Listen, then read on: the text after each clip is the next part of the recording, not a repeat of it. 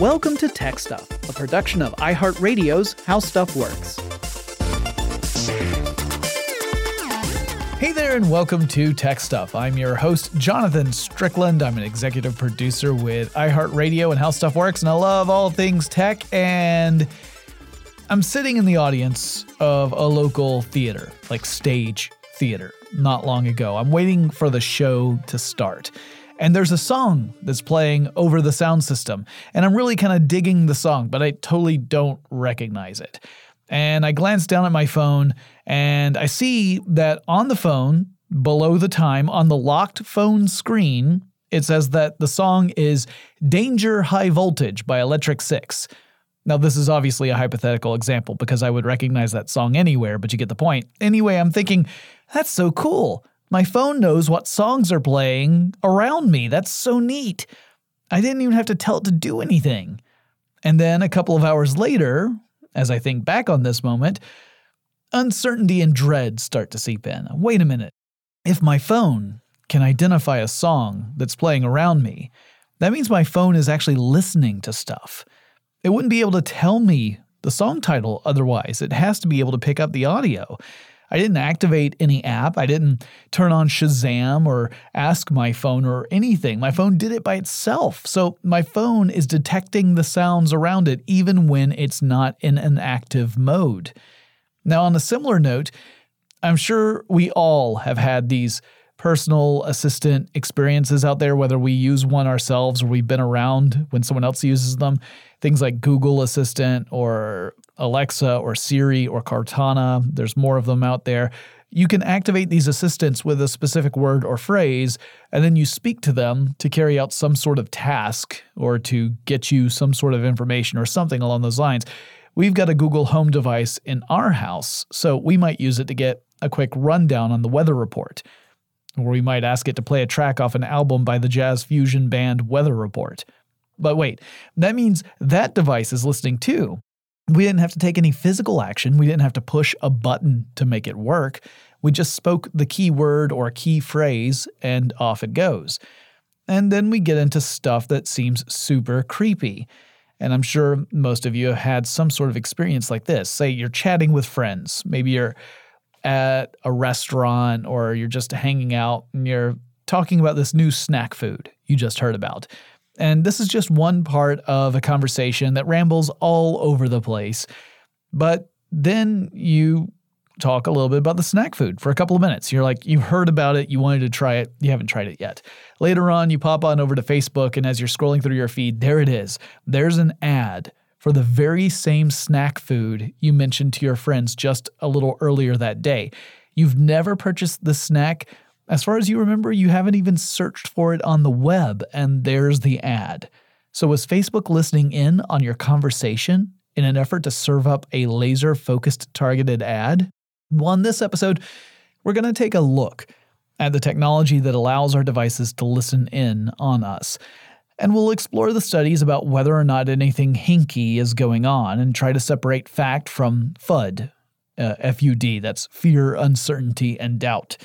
And we'll also chat about some recent news stories about how big companies have been handing over audio messages to third party human contractors and what that means in terms of privacy and ethics. Now, first, let's address a big reason why devices aren't constantly recording or broadcasting all the sounds within an environment uh, that's reachable by microphone. It's because that's truly enormous. Like, that's a huge amount of data. So let's just take Facebook as an example. There are more than 2 billion people using Facebook every month. At least 1.5 billion people pop on Facebook every single day. Now, that's not necessarily the same 1.5 billion people every day, but every day 1.5 billion people check Facebook. And out of that number, nearly 1 billion of them are accessing Facebook on mobile devices. So, just from a data management standpoint, there's no way any company, even one as large as Facebook, could be actively monitoring, recording, or even analyzing all that audio that would be coming in from a billion mobile handsets. We are in the age of big data, but we still have our limits. Plus, you'd have to figure out that, you know, that that large amount of data, most of it wouldn't be useful to Facebook. Now, don't get me wrong, at the end of the day, you and I are the products being bought and sold on Facebook and Google and other providers out there. We're potential customers for all of the advertisers that use those companies like Facebook as a platform. So it benefits the advertisers and Facebook, and sometimes even us as customers, to match the right ads to the right people. So there's definitely an incentive to learn as much about users as possible to leverage their interests and potentially convert them into paying customers to an advertiser. Now, this is the very basic foundation of Facebook's business model. So, if Facebook could do this from a technical standpoint, and if the company could get away with it from a public perception standpoint, I think there's little doubt that Facebook would do it. But honestly, it's just way too much information to process and to boil down into actionable plans. We talk about a lot of stuff in our day, you know, and some of it we may not really be interested in. We're just talking about something. So it wouldn't do Facebook any good to serve up ads for stuff that we weren't actually really interested in. So it has to pick and choose its moments. Facebook has denied using phone microphones in this way. In a June 2, 2016 blog post on the Facebook newsroom site, a company representative wrote this, and here's a quote Facebook does not use your phone's microphone to inform ads or to change what you see in newsfeed. Some recent articles have suggested that we must be listening to people's conversations in order to show them relevant ads. This is not true. We show ads based on people's interests and other profile information, not what you're talking out loud about. We only access your microphone if you have given our app permission and if you are actively using a specific feature that requires audio. This might include recording a video or using an optional feature we introduced two years ago to include music or other audio in your status updates. End quote. Now, it's understandable that people would be a bit skeptical regarding Facebook's claims of innocence. In this regard, the company has had several high profile scandals and issues with privacy and security. Zuckerberg himself once famously declared that privacy is dead. Also, he simultaneously does his best to preserve his own privacy, but that's commentary for another episode. So, I don't blame people for thinking that Facebook might actually be listening in on conversations because the company has already proven it hasn't been the best steward of user privacy in the past. But that doesn't mean the company has actually been spying on people. It doesn't have to. At least, not in that way. And this is where we get into some troubling territory, because it's where we start to learn how services like Google and Facebook and others can glean information about us whether we have consciously shared that information or not. And it helps explain how these companies can advertise to us so effectively. One way Facebook does this is with an innovation called Facebook Pixel. Now, this is a piece of code that Facebook's clients, advertisers really, can put on their own websites. So it's the type of code you would insert into the website for a business. So let's say you own a specialty niche marketing shop. We'll say you sell figurines based off of iconic horror movie monsters and characters, and you're going to advertise on Facebook. The pixel code is one way Facebook can optimize that experience. The code pulls information off of user behavior on your website and sends it to Facebook. If people click over to your site because of an ad on Facebook, Pixel will register it. This helps you see how effective or ineffective your ads are on the site. It also can target your ads to people on Facebook who would be most likely to click on those ads. It might analyze the traits common to people who are interacting with your ads and then extrapolate that to target people who have similar traits and behaviors, but they haven't yet seen your advertisements. Facebook, meanwhile, can also use that data to serve up ads from other companies to users based on similar findings. And it can track other stuff too. Let's say you click over to an article on a blog or news site that incorporates Facebook Pixel in the site's code. Facebook can see how long you were on that article, which in turn indicates your interest and investment level in that topic. Then Facebook can serve up ads related to the contents of that article to you. In the end, It's all about analyzing user behavior to get the biggest return on investment, and it doesn't require using the microphone to do it. They can just look at who you are, where you've been, both in real life, if it's tracking your location, and on the internet, if it's tracking your, your browsing, and who your friends are. And all of this information combined gives Facebook a, a ton of data about what kind of ads to target toward you. Now, on top of that, Facebook can purchase information from data brokers to supplement its own gargantuan database. There are companies that manage stuff like loyalty programs, which also track what you buy. They have to for the loyalty programs to work. And those purchases are linked to you as a person. They know, oh, Jonathan goes to Starbucks all the time and he always gets those nitro cold brews. So let's put an ad that targets him based on that information. Now, that data isn't just being used to help you get the best deal on whatever it happens to be, that information is valuable. So, companies that manage these loyalty programs can and do buy and sell sell that data. You know, our spending habits are part of this sort of encyclopedia entry about our interests, priorities, and behaviors. Now, none of this needs to use a microphone to spy on us. So, in the case of seeing that snack food pop up on the Facebook feed, it could simply be that you exhibit behaviors similar to ones that people who have bought that snack food tend to have as well. You've liked the same sort of pages.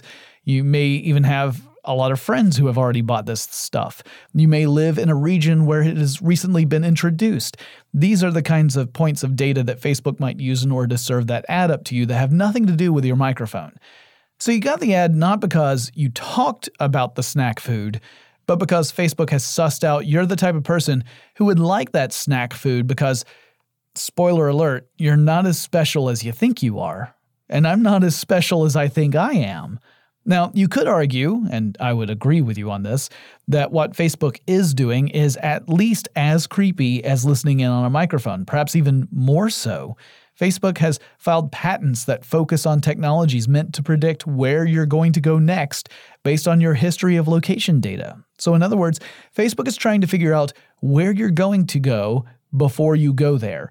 And it's not just you, it's all the people you know who are using Facebook too. And so, it's not just predicting where you'll go, it's also predicting which people you may be running into because it's predicting those people are going to go to that same place and whether or not you might encounter one another. It could also use that to make suggestions to add people on Facebook who are going to those same places so that they become your friends online. Now, why does Facebook care who your friends are? Because the more people who use Facebook and the more interconnected they become, the more useful the information they generate for Facebook. That, that ends up becoming more valuable to the company. So it is pretty creepy and invasive, and it doesn't have to use the microphone. But when we come back, I'll talk a bit more about these sound activated features and what's actually going on because there is some stuff we've got to be worried about. But first, let's take a quick break.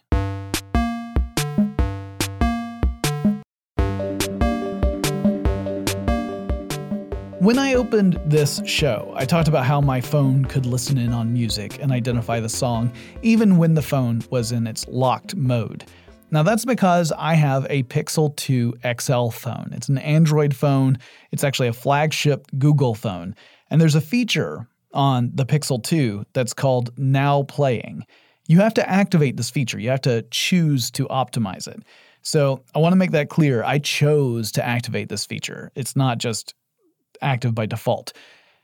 And with it active, the phone can identify music that's playing and it can tell me the title even when the phone is in its locked position. So, what gives? Well, this is not as creepy and invasive as it sounds at first glance because this feature, and this is incredible to me, is actually entirely local to the Pixel 2 phones. It, it works on the phone itself. It's not consulting the cloud at all, it's not sending any information. So, how can that be possible? How can all this information exist on the phone already? Well, let's boil it down. First, if you've ever played with any digital sound recording software, you've likely seen sound recorded as a waveform, a visualization of sound. And typically it's pretty simple stuff. Like if you're using a very basic sound recording system, you're mostly looking at changes in amplitude or volume, in other words. So you see a continuous series of peaks and valleys over the course of a sound recording. Those represent the loudest and the quietest parts of the recording, the changes in volume. You can also graph frequency or pitch. And you can, if you zoom way in, see shapes in the waveform that indicate specific phonetics and sounds. Anyone who has worked in audio editing for a while can identify at a glance certain distinctive sounds. Tari, my producer, can probably tell you just by looking at a waveform of my recording which moments represent the irritating mouth sounds she removes before publishing an episode. It doesn't take long before you can do this yourself. It's actually pretty easy to identify, say, like a hi hat cymbal in a music recording, because it's very distinctive. Now, that means that songs have these distinctive features, like a fingerprint, that represent the sound of the song. And if you can recognize the fingerprint, you can identify the song even if you're not listening to the song at that moment. You could look at a printout of a waveform of a song and you could try and match it against a library of printouts. That's essentially what the Pixel 2 is doing. The program runs in the background. It activates when the sound profile indicates that there's music present. So it then analyzes the sound that's coming in through the microphone and it creates one of these digital fingerprints that I was just saying. Then, just like you would with a crime scene fingerprint, the Pixel 2 will compare the digital analysis of the song that's playing against a local database on the phone of fingerprints that represent thousands of popular songs for your region. Now, exactly how many hasn't really been released, but supposedly in the tens of thousands of songs range.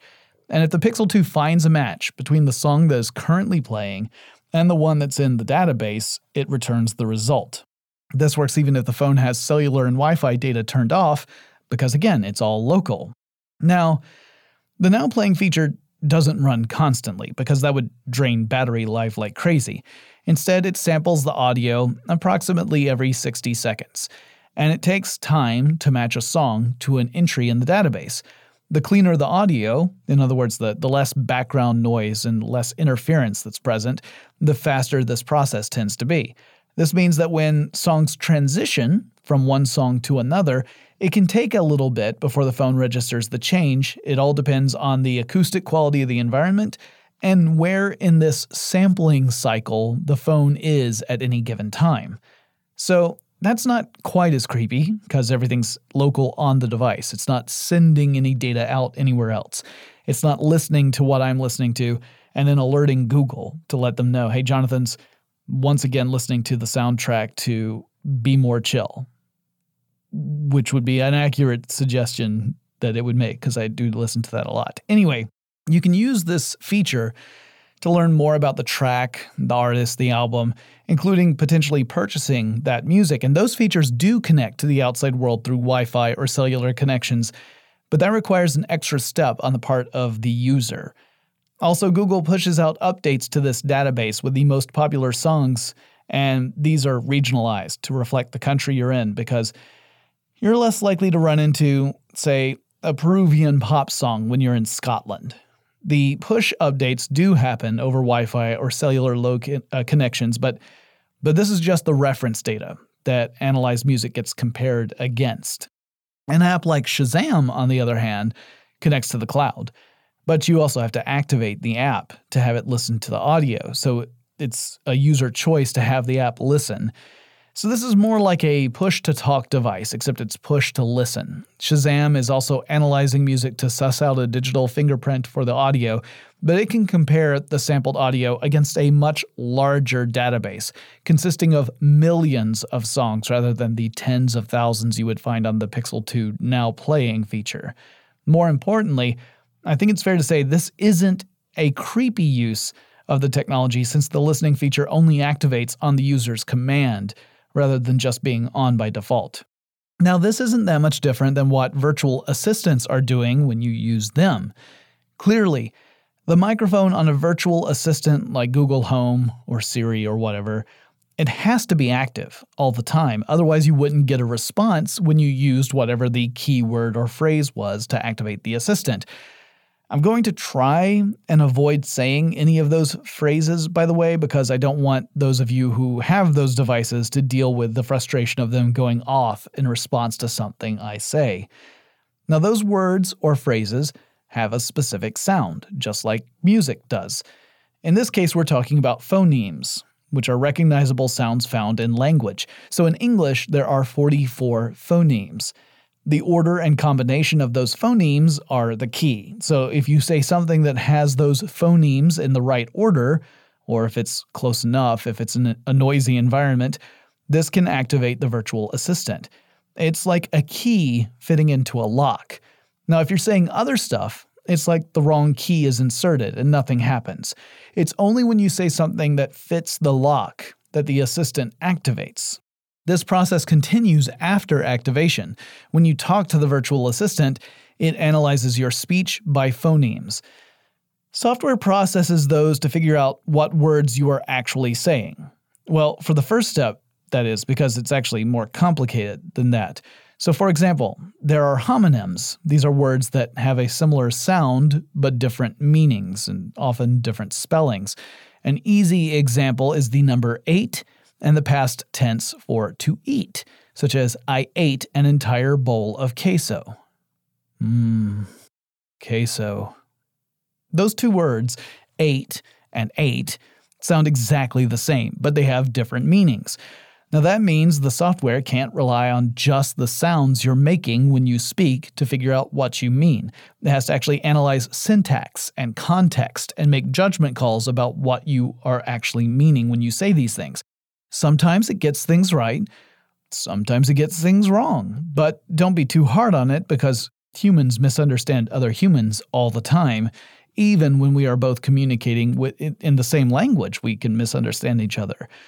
Now, this is still just the first step. You can think of this as essentially speech to text. From there, you have to determine what is actually being asked by the speaker. What is the intent behind the words? If someone speaks French very slowly to me, I might be able to spell out what is being said phonetically, but that doesn't mean I understand the actual content of what was spoken. And to complicate matters, there are a lot of different ways to ask for the same information. I might say, What's the weather for this week? Or will I need an umbrella today? Or one of a dozen other ways to inquire about the weather the software has to be able to determine what the intent was behind my question. And then there's another step, which is matching intent with action. The assistant has to respond to my request, and hopefully it does so in a way that's relevant to whatever I was asking about in the first place. So if I ask my virtual assistant for an update on the weather, I'm not going to be impressed if it instead tells me about the traffic or vice versa. And as assistants get connected into more systems like security systems, lights, apps, and more, the software has to send appropriate commands to these other elements to produce the expected results. Now, this is all impressive, and because it's impressive, it can be a little scary when we think about assistants as hanging on our every word. What are, are they always listening? Are they always paying attention? Now, they're always monitoring sound, but they're not doing so in an effort to broadcast or record information. They are on alert for that initiating phrase or word. They ignore everything else. More on that a little bit later. Now, that being said, there are ways in which someone could hack an assistant or a phone or really any connected device that has a microphone in order to eavesdrop using that device's microphone. Edward Snowden revealed that the NSA used such tactics in the agency's surveillance efforts. Apps that have access to your phone's camera and microphone for the purposes of sharing video, audio, and related features can do some disturbing stuff if they're compromised. They can also do some disturbing stuff if they're not compromised, but if the party behind it is malicious. Felix Krause made such an app as a proof of concept for iOS devices. The app, like many others, asked the user for permission to access the camera. Krause stated that once a user agreed to this, the app could access both the front and back camera anytime the app was in the foreground of the iOS device. It could take videos and pictures with no indication to the user that such a thing was happening, and it could upload that data to a remote server. It could even run real time facial recognition software. Now, does this mean apps like Facebook's Messenger or YouTube are doing this? Well, not necessarily, but it does mean it's at least possible to do. And nothing is stopping a more, let's say, ethically unconcerned app from doing just that. So, what can you do to protect yourself from bad actors? Uh, here's the bad news not much. You could go without using such devices and apps in the first place. That's pretty darn restrictive. Krause recommended using camera covers to obscure the phone's cameras when you weren't actively using them, or revoking camera access to the various apps on the phone, but that's about it. Yikes. Now, when we come back, I'll cover a related topic that's been in the news lately, but first let's take another quick break.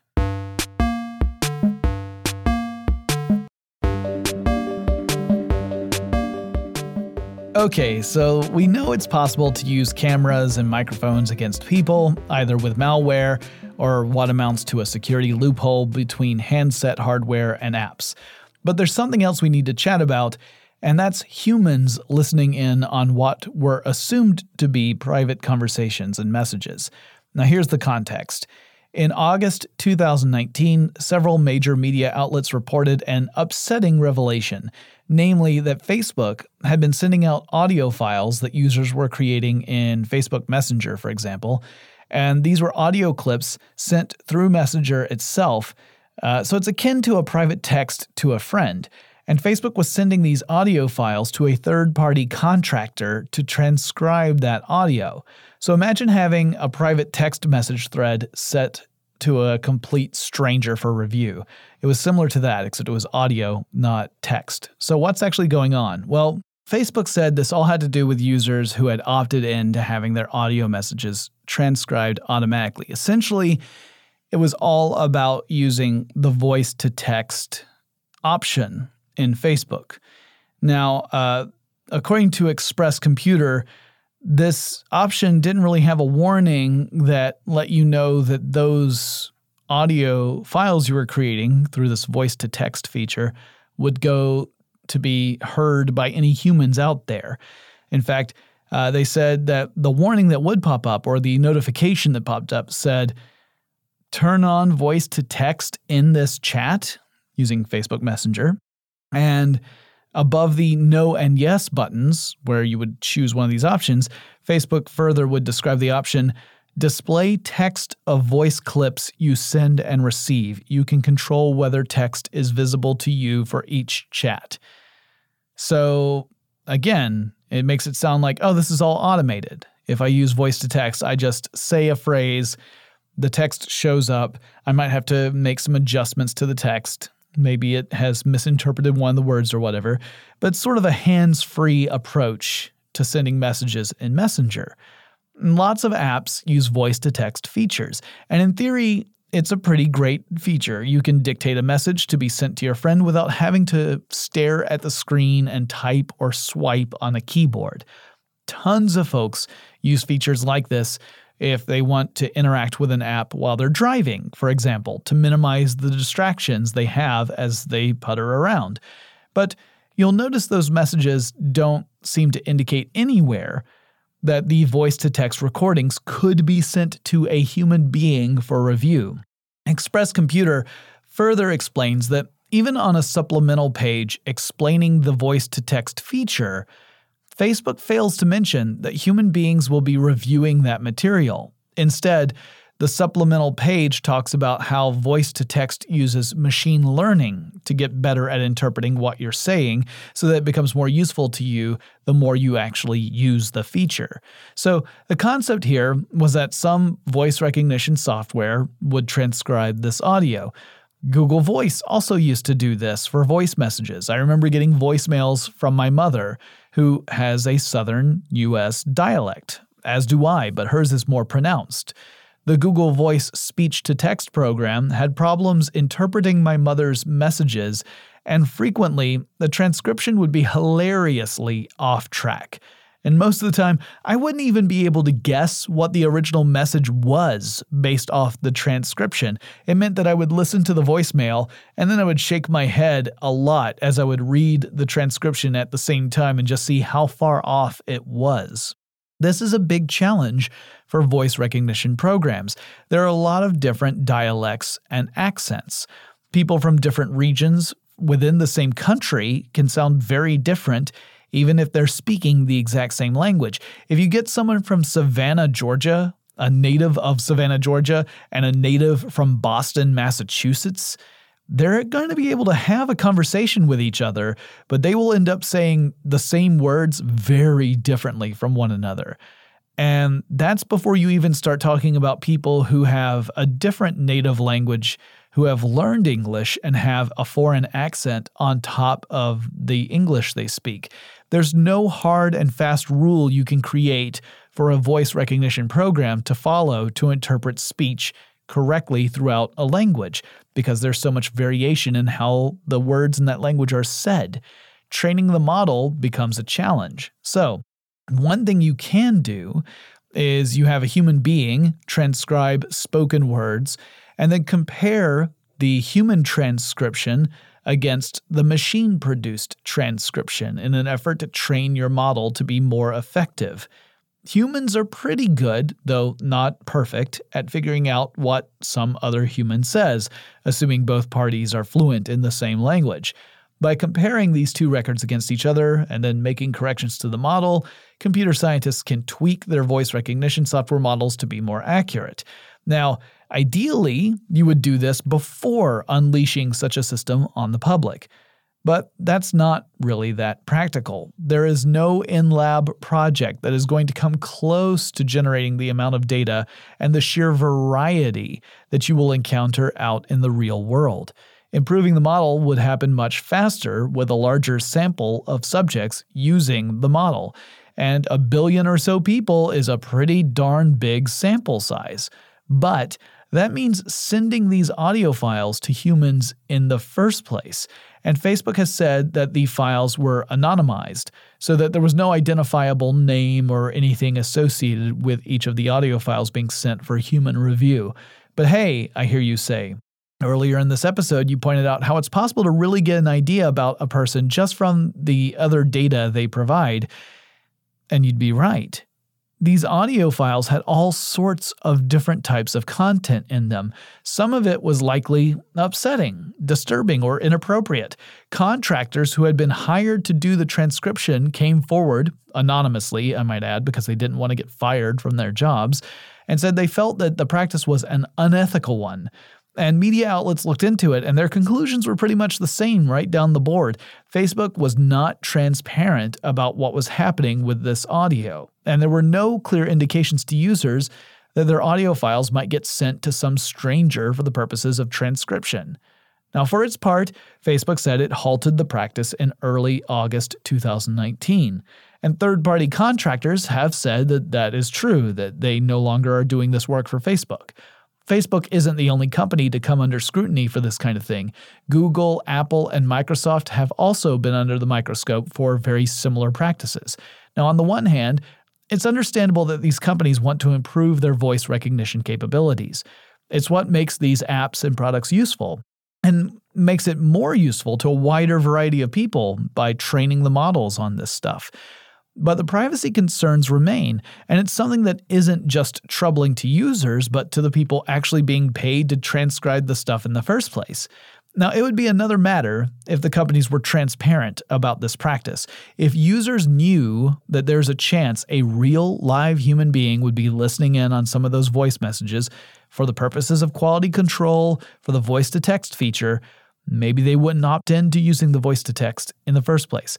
Or they might opt in and not care in some cases. I'm sure there'd be no shortage of people who would actually say truly terrible things, hoping that some poor contractor would have to listen to it all and check the audio against the automated transcription. Because some people are just plain nasty. Don't be nasty, by the way. There are better ways to entertain yourself than by making some other person's life miserable. Facebook could potentially face some serious charges based on this practice. The company had settled with the Federal Trade Commission, or FTC, earlier in the summer of 2019. The settlement was for an incredible $5 billion, and it largely revolved around the company's rather abysmal record with privacy. The charges date all the way back to 2012 when the FTC brought eight privacy related allegations against Facebook. And again, this isn't a big surprise. Zuckerberg had already cavalierly proclaimed privacy dead a couple of years before that. Now, in the settlement, Facebook agreed to adhere to some rules. Those rules said that Facebook was prohibited from making misrepresentations about the privacy or security of consumers' information, prohibited from misrepresenting the extent to which it shares personal data, and it required Facebook to implement a reasonable privacy program. Now, I'm no legal expert, not by a long shot, but it seems to me that Facebook's failure to alert users that their voice to text data could be sent to non Facebook employees for review is in violation of this agreement. That Facebook agreed to these terms in July 2019 and then continued the practice into August is a big problem. Whether or not it will result in further legal action against this company is unknown as I record this episode, but it seems like it's at least possible. So, I'm going to wrap this up. We know that microphones can listen in on us without our knowledge. The NSA worked on programs in the United States that did exactly that. And while companies with virtual personal assistants tell us that those assistants only activate when certain phrases are spoken, it's also possible that that list of phrases could go well beyond the ones published by the company. So, in other words, I might know that to wake up my hypothetical virtual assistant, I would have to say the alert phrase, Skynet, awaken, and then it pays attention. But what if there's a whole laundry list of other words or phrases that could wake it up so that it records or transcribes whatever audio follows?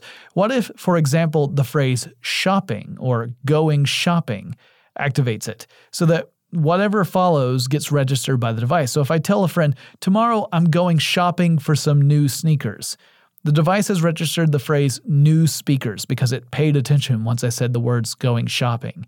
And then I start seeing ads pop up everywhere I go online for sneakers. Now, is that something that's possible? Well, yeah, it's possible. That doesn't mean it's happening, but it could be. It's also possible that my other behaviors have indicated that I'm on the lookout for some new kicks.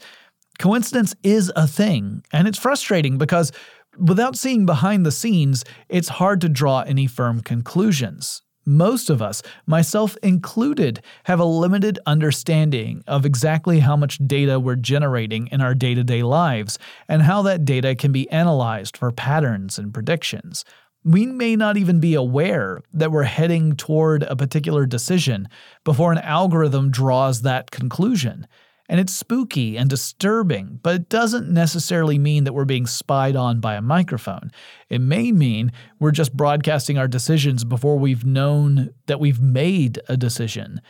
And it does indicate that there is some sort of eavesdropping going on, just not necessarily audio eavesdropping. It's more about all of our other behaviors that humans don't pick up on, so we've never had to worry about it before.